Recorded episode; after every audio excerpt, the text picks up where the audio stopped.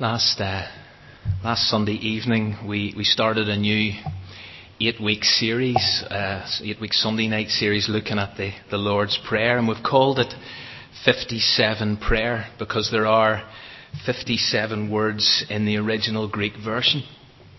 And last week I, I described the Lord's Prayer in two ways.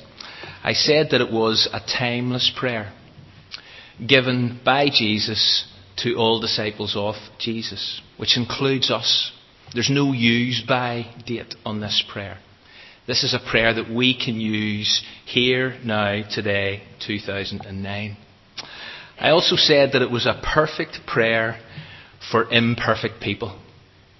That if you're here this evening and, and you struggle to know what to pray about, you struggle to know what to pray for sometimes, well, well here's the answer. Here's the blueprint. Here's the guide. And I want to add a third description this evening. It's a radical prayer. Radical in what we're actually praying about and praying for. For example, we're praying that God's character would be respected. We'll tease that out in a moment. We're praying that all the hungry would be fed. Give us this day our daily bread. We're praying that forgiveness would characterize all our relationships. Forgive us our sins as we forgive each other. And that's not how the world we live in operates. That's not what the world is like. And therefore, this is a radical prayer. And during this series, what we're going to do is we're going to work through the prayer line by line phrase by phrase. And so last week we started with Our Father in Heaven. Our.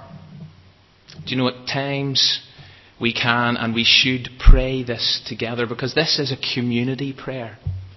This is a family prayer. Our Father. A prayer of intimacy. As adopted children, we dare to in fact, some traditions of the church, before they say the Lord's Prayer, they actually introduce it by saying, We have the nerve to pray, Our Father in heaven. It's a prayer of intimacy. And it is in heaven. So, yes, we approach with confidence, like a kid to a dad. But we also must remember to approach in reverence. If you were here on a Sunday night during our series on Ecclesiastes, you'll remember this phrase God is in heaven, and you are on earth. Therefore, stand in awe of God. And so it's that balance between friendship and fear. And again, we'll tease that out in a moment. Between intimacy and respect. And for those who weren't here last week, I, I suggested that we all consider using this prayer throughout the weeks of this series and beyond. If you don't already use this prayer, let me give you three practical ways to use this prayer. The first is use it as a template or as a framework for daily prayer. In other words, as you go through the prayer, use each phrase as a launch pad. So whenever you pray, give us this day our daily bread, you actually take a moment to thank God for the food you enjoy. But you also maybe pause to remember the poor and the needy and the hungry in our world. So use the Lord's Prayer as a template. Secondly, simply repeat it word for word, slowly a few times every day. Each time you jump into the car by yourself, leave the radio switched off and actually say the Lord's Prayer over and over until it becomes embedded in your thinking and almost woven into the fabric of your subconscious. Third way to use the Lord's Prayer is that you can actually take a clause one by one as your prayer for the day. So, for example, on Sunday, our Father in heaven. On Monday, hallowed be your name. On Tuesday, your kingdom come. And if you work your way through that, you will get through it by Saturday. Then back on Sunday, start it over again as your prayer for the day. But let me just offer those as three ways to use this. And as I say, as we go through this eight week series, I would love you to actually grasp hold of doing that. And I would also love to hear some feedback. If, if you don't normally use the Lord's Prayer and choose to do it during this series, then I'd love to, to hear some feedback. But this evening, what I want to do is I, I want to look at the first petition. Because after we've got our heads around who we're praying to, our Father in heaven, then we come to what we're actually praying for. And the very first petition is this Hallowed be your name. Four words which J.I. Packer describes as the most basic request of the whole prayer. And then he makes this rather bold claim that if you understand it and make it your own, you have unlocked the secret of both prayer and life. But for many people, the first petition of the Lord's Prayer is actually the most difficult one to get our heads around. It's the most difficult one to come to terms with. One guy has said this What are we to make of the abstract sounding words like name and hallowed in the secularized world of today? And that's a fair point. What does that, what does that phrase, hallowed be your name, mean to anybody outside of these church walls? But although these terms may sound abstract, we've got to wrestle with them. And the reason we've got to wrestle with them is because this is the starting point of this prayer, and possibly the starting point of all prayer. This is where we're taught to begin. Not with ourselves. How often, when I pray, do I start with me? And yet, Jesus here saying, no, that's not where you start. You've got to start with your focus, your attention, and your thinking directed Godward. Hallowed be your name. Now, what is your name? And why were you given it? Uh, I've said this before. I, would love to go around here and actually hear why everybody was given the name they were given. Do you know one of the interesting, and I'll use that term rather loosely. One of the interesting developments of modern culture is the tendency to name babies after celebrities. In Britain in 2007, there were 4,000 baby girls named Kira. Can anybody tell me why in 2007 the name Kira was so popular? After which celebrity? Keira Knightley, who starred in which film, or those, the films, was there a trilogy of who can tell me? Pirates of the Caribbean, one of the most popular movies ever, and people think that as a result of that, 4,000 baby girls in 2007 were named Kira. In 2007, there were also 1,600 baby girls called Brittany. Okay? I'm going to say nothing. Here's my two favourites, but four baby boys in 2007 were named Snoop. Now, who can tell me who that's after, who those four baby boys are named after? Who is it? Snoop Dogg, apparently the American rapper. But here's my favourite of all time. In 2007 in Britain, six baby boys were named Gandalf. Now, people have just opened their mouths, and, and, but that's true. It's true. But you see, names are still important. Because whenever you mention somebody's name, you make connections. You get a picture. A picture comes to mind. You associate certain things with that name. So, for example, and I've said this again before, whenever I say the name Gordon Brown or Simon Cowell, you, along with everyone else in this church, will begin thinking something about those people.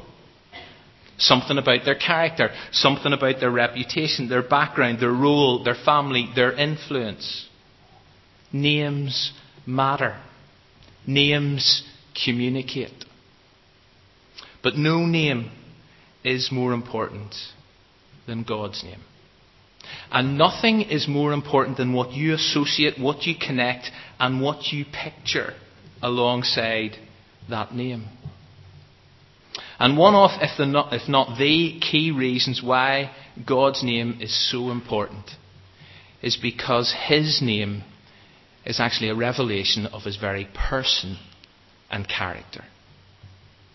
We discover what God is like and who God is via His name. But as we have already discovered this evening, there are many names for God and of God in Scripture. Someone has described the names of God as little miniature portraits that actually enable us to build up a clearer, a brighter, and a more colourful and dynamic picture of what the God of the universe is really like. And so, one dimension of hallowing God's name involves the need for us to deepen our understanding, our concept of God's name. Let me show you uh, another approximately 50 names of God.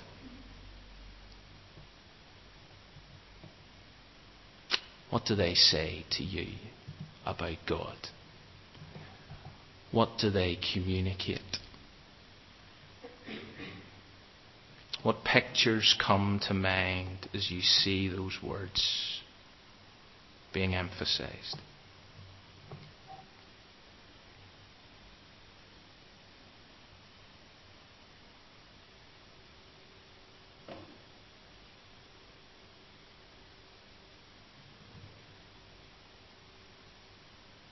Are those familiar words and phrases to you?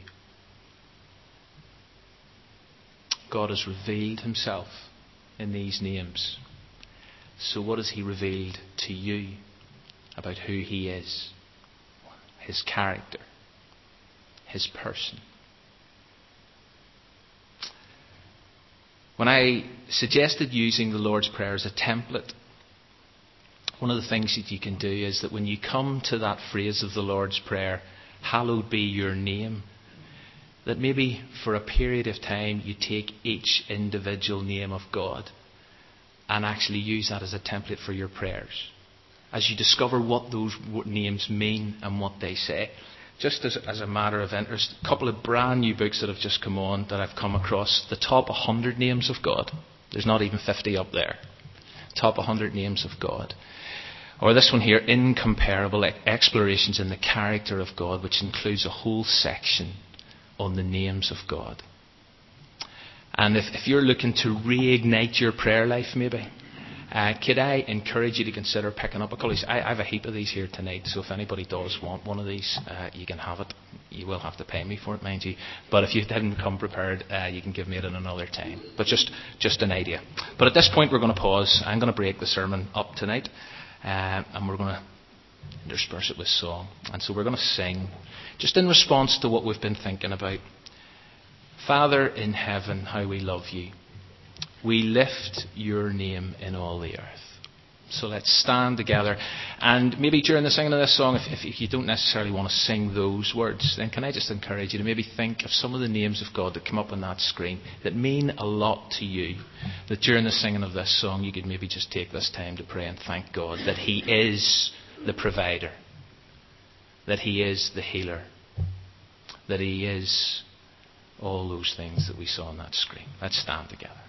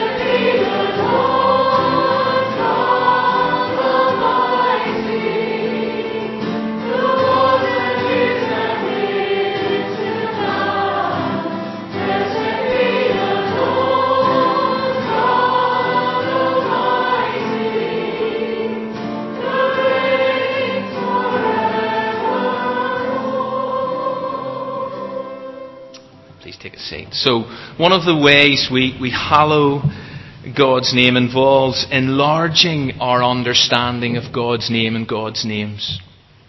But then let's, I want to look specifically at that word hallowed because it is, it's not a, a word in popular use today. One of the only times I, th- I think I've heard it recently is where people talk about the hallowed turf of a particular football or rugby ground. That is often the only time I ever hear that word used. But when Jesus tells us to pray, Hallowed be your name, what he's primarily asking us to do is to remind us to ask the Father to ensure that he is worshipped as holy. That he is adored with reverence, with honour and respect by everyone everywhere. Do you know, whenever human beings encounter or approach God, the most striking attribute that confronts them is the holiness of God. For Moses, it meant that he had to kick off his shoes as an act of reverence. For Isaiah, it meant a recognition of just how messed up he was. A man of unclean lips whenever he was confronted by the holiness of God. In fact, of all the words in the Old Testament to describe God, holy is the word that occurs more often than any other. The Creator is infinitely different to the created. He's indescribable, as we sometimes sing. He's incomparable. The reason why the guy Andrew Wilson used that as the title for that particular book he's released. Because God is incomparable. For Moses and Miriam, whenever they were given the opportunity to lead a time of praise with people, one of the lines that they sang was this at the top of their voices Who is like you? Who is like you? And then that phrase, You're majestic in holiness. Holiness is the very godness of God, the sum total of all his glorious perfections. Again, whenever Isaiah was given a glimpse of worship in heaven, he saw God seated on his throne wonder what that looked like. And God was surrounded by flying angels, and they were declaring, Holy, holy, holy is the Lord God Almighty. John's later vision of worship in heaven was very similar. This time it wasn't angels, it was these four extraordinary creatures, but their response was exactly the same Holy, holy, holy is the Lord God Almighty. You see, it's God's holiness that screams the loudest to anyone or anything that encounters Him. And so we're going to scream that. Holy, holy, holy Lord God Almighty. And I've changed the word slightly early in the evening. Our song shall rise to thee. And then we're just singing two verses. Only thou art holy. There is none beside thee incomparable. You're perfect in power and love and purity. Let's stand again together.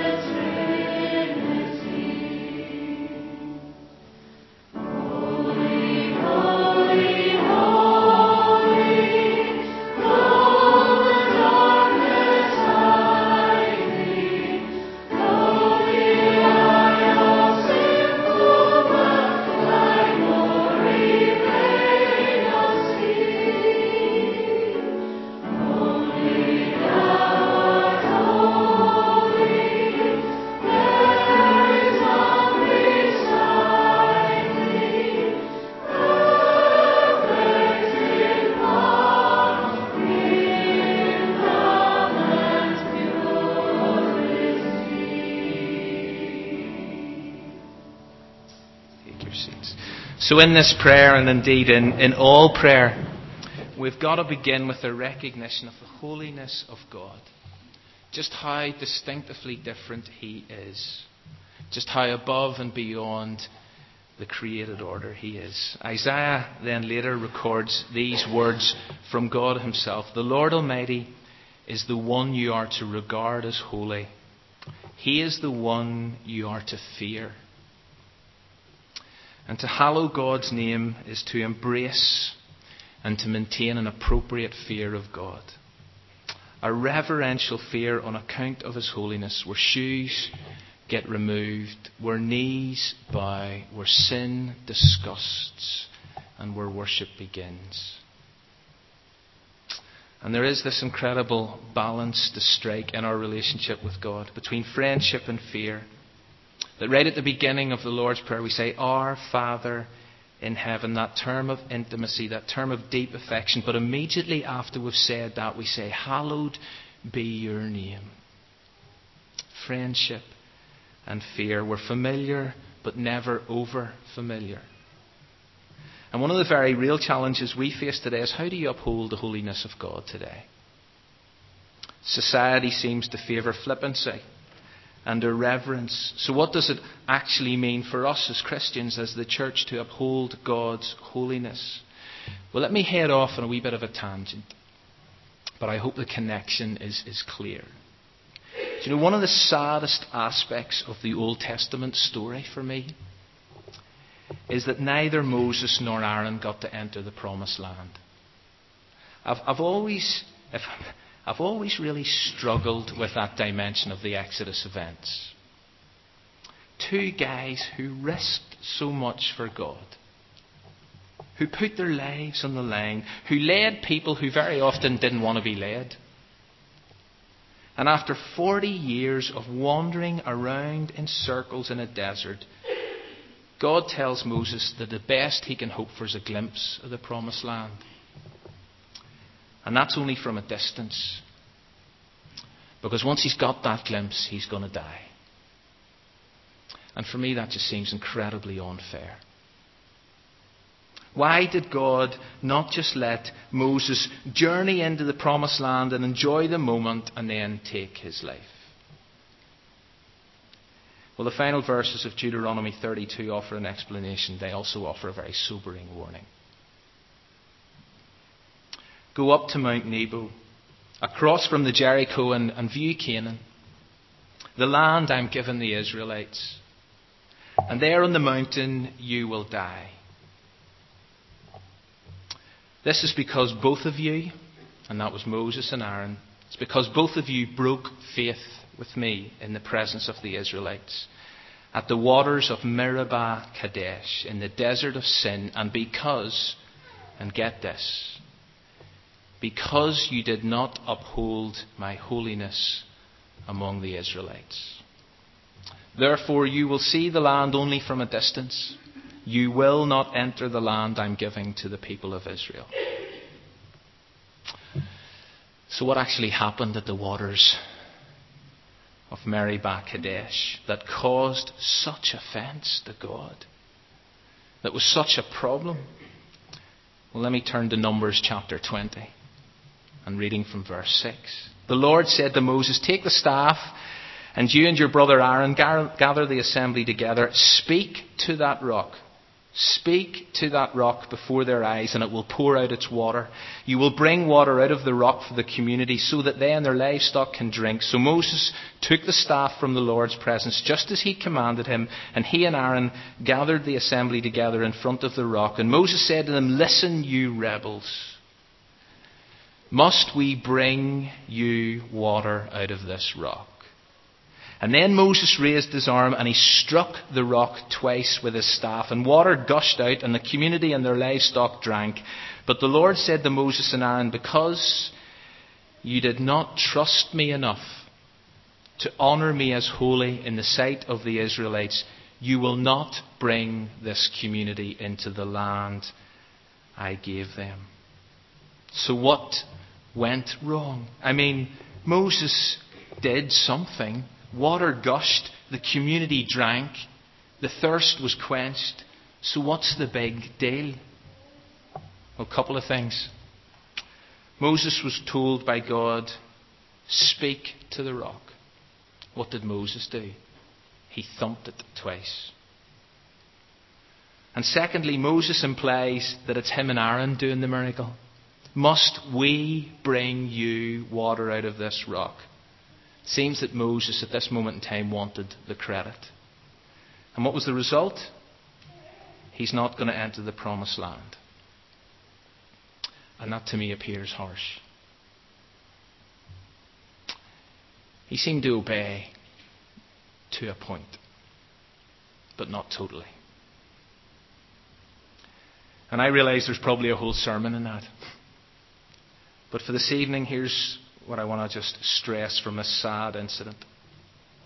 God is pretty direct with Moses when he says, You did not uphold my holiness at that rock. And the bottom line was that Moses was disobedient. He didn't do what God told him to do. And so when it comes to the first petition of the Lord's Prayer, hallowed be your name, when it comes to the challenge we face of upholding God's holiness in our society, in our culture, in our day, then our obedience to God is absolutely essential.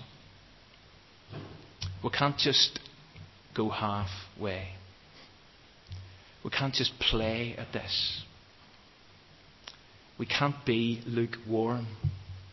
We've got to be fully committed, totally devoted, completely surrendered, sold out.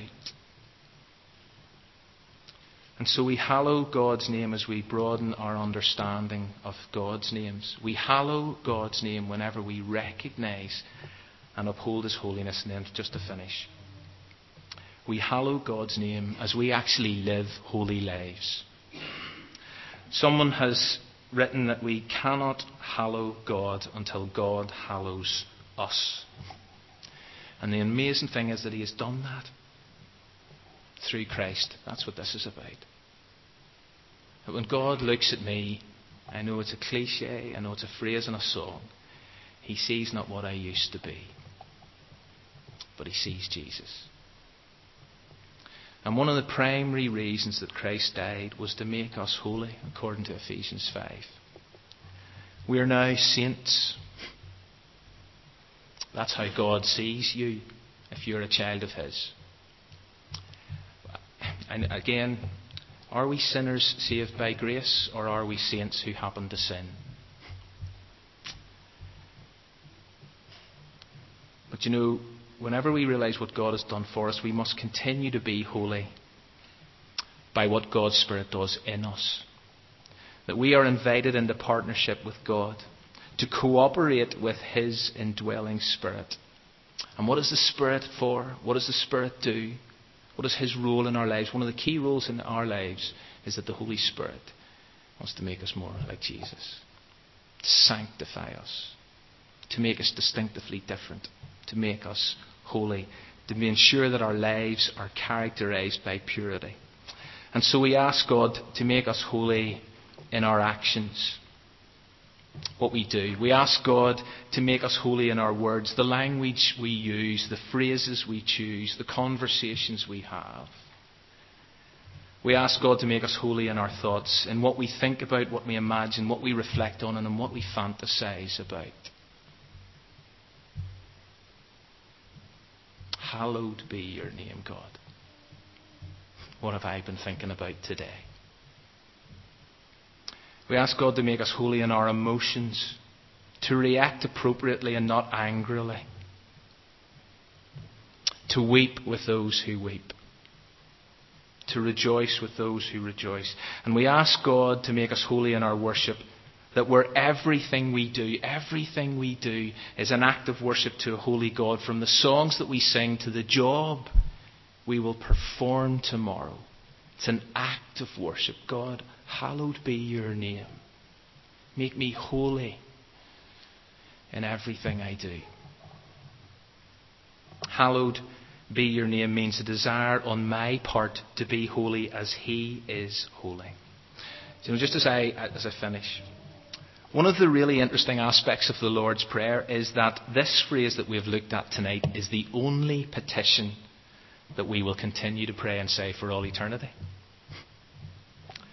The Puritan Thomas Watson, and I know some of you love the Puritans, and although the, the phrasing is, is slightly uh, antiquated in many ways, yet the, the depth of what they said is incredible. Here's what one of them said When some of the other petitions shall be useless and out of date, as we shall not need to pray in heaven, give us our daily bread, because there'll be no hunger there.